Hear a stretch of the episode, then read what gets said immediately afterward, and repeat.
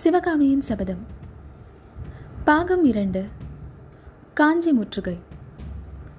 அத்தியாயம் ஒன்று. வடக்கு வாசல் கார்காலத்தில் ஒரு நாள் மாலை.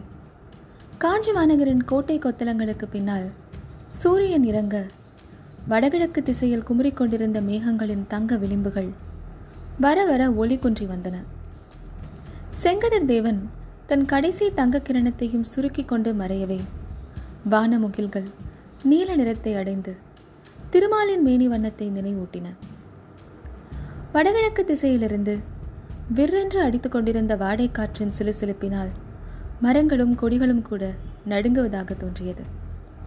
காஞ்சி மாநகரத்து கோட்டை மதில்களிலும் கோவில் கோபுரங்களிலும் அரண்மனை விமானங்களிலும் கலை மண்டபங்களிலும் குடியேறி வாழ்ந்த பல வகை பறவைகள் சடசடவென்று இறக்கைகளை அடித்துக்கொண்டு தத்தம் வாசஸ்தலத்தை நோக்கி பறந்து கொண்டிருந்தன.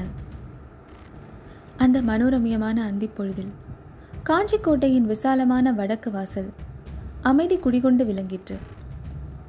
எட்டு மாதத்திற்கு முன்னால் மகேந்திர சக்கரவர்த்தி அந்த கோட்டை வாசல் வழியாகத்தான் போர்க்களத்திற்கு பிரயாணமானார். அதற்கு பிறகு அந்த வாசலின் பெரும் கதவுகள் திறக்கப்படவே இல்லை. உட்புறத்தில் கனமான எக்குச்சட்டங்களினால் அவை தாழிடப்பட்டு பெரிய பூட்டுக்களினால் பூட்டப்பட்டிருந்தன. வாசலின் வெளிப்புறத்தில் காவலர்கள் இருவர் கையில் வேலுடனும் இடையில் வாளுடனும் நின்று காவல் புரிந்தார்கள். ஒவ்வொருவருடைய கழுத்திலும் ஊதும் கொம்பு ஒன்று தொங்கியது.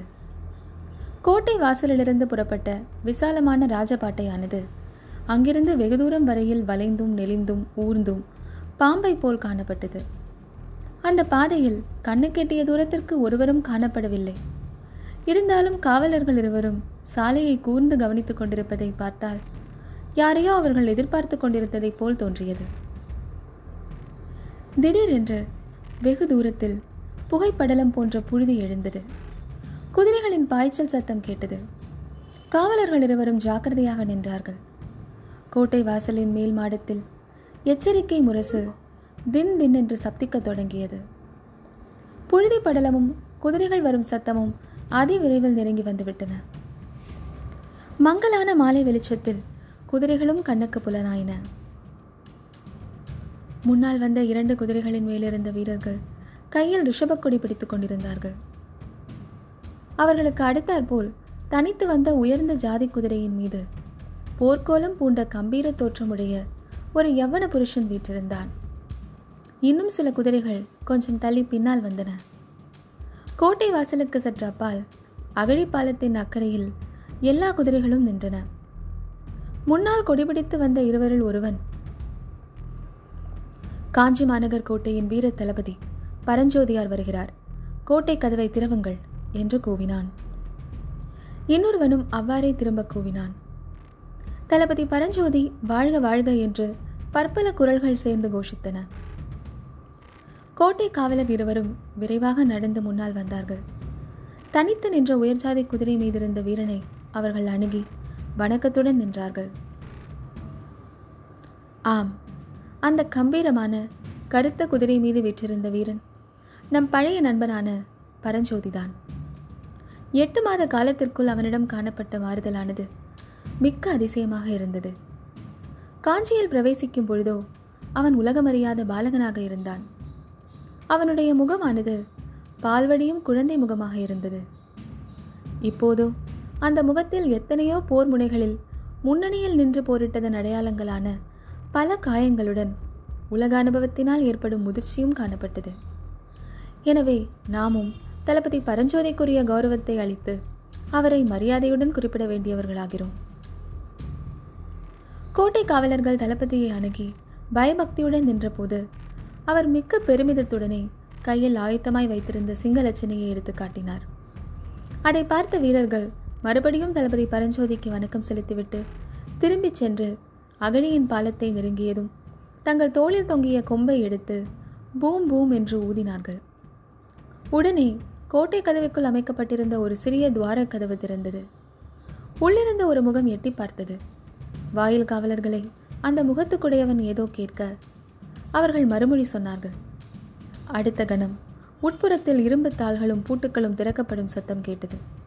பின்னர் அந்த பிரம்மாண்டமான கோட்டை கதவுகள் கடகடவென்றும் மடமடவென்றும் சத்தம் செய்து கொண்டு திறந்து வந்தவர்களுக்கு வழிவிட்டன.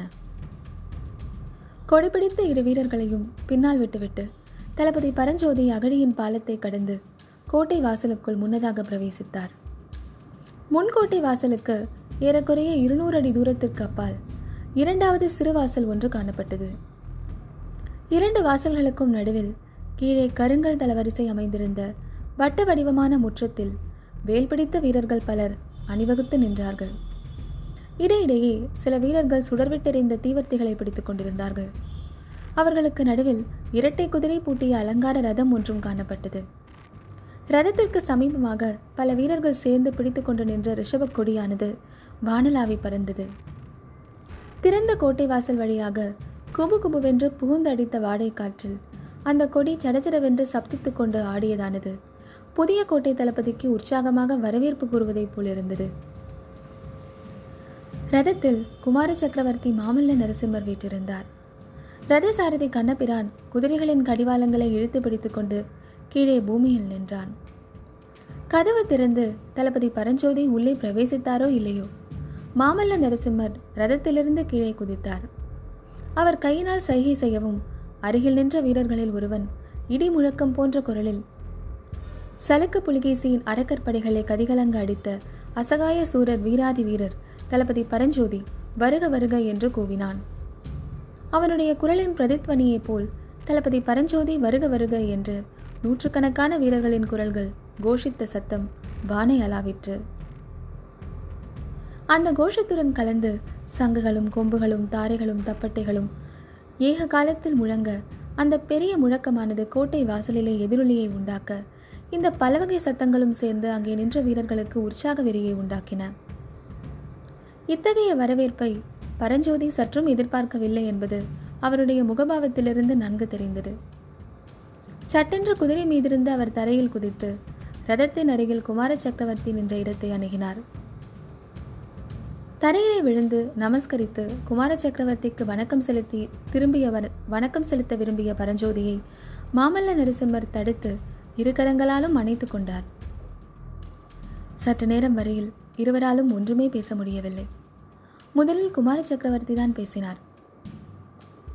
தளபதி நாளெல்லாம் நிற்காமல் பிரயாணம் செய்து வந்தீர்கள் போல கலைப்பு காரணமாக உம்மால் பேசவே முடியவில்லை.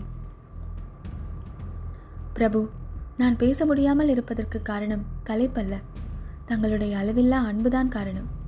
கோட்டை வாசலுக்கு வந்து என்னை எதிர்கொள்வீர்கள் என்று நான் நினைக்கவே இல்லை. மகாவீரரே கோட்டைக்கு வெளியிலே கிளம்பக்கூடாது என்று மட்டும் சக்கரவர்த்தி எனக்கு கட்டளையிடாமல் இருந்திருந்தால் ஒரு காத தூரம் உம்மை எதிர்கொள்வதற்கு வந்திருப்பேன்.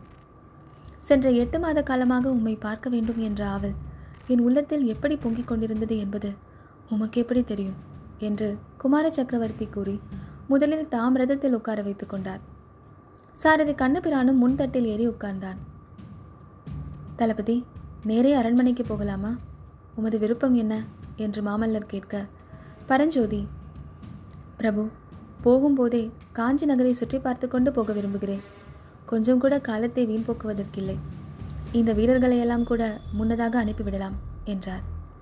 குமார சக்கரவர்த்தி கட்டளையிட்டதன் பேரில் அங்கிருந்த வீரர்கள் பரஞ்சோதியுடன் வந்தவர்களையும் அழைத்து கொண்டு முன்னால் விரைந்து சென்றார்கள். சாரதி கண்ணபிரான் குதிரைகளின் தலை கயிற்றை லாவகமாக ஒரு குலுக்கு குலுக்கியதும் ரதமும் அங்கிருந்து நகர்ந்தது. கோட்டை வாசலின் கதவுகள் மீண்டும் சாத்தப்பட்டன. சிறிது நேரம் ஒரே கலகலப்பாக இருந்த வடக்கு கோட்டை வாசலில் பழையபடி நிசப்தம் குடிகொண்டது.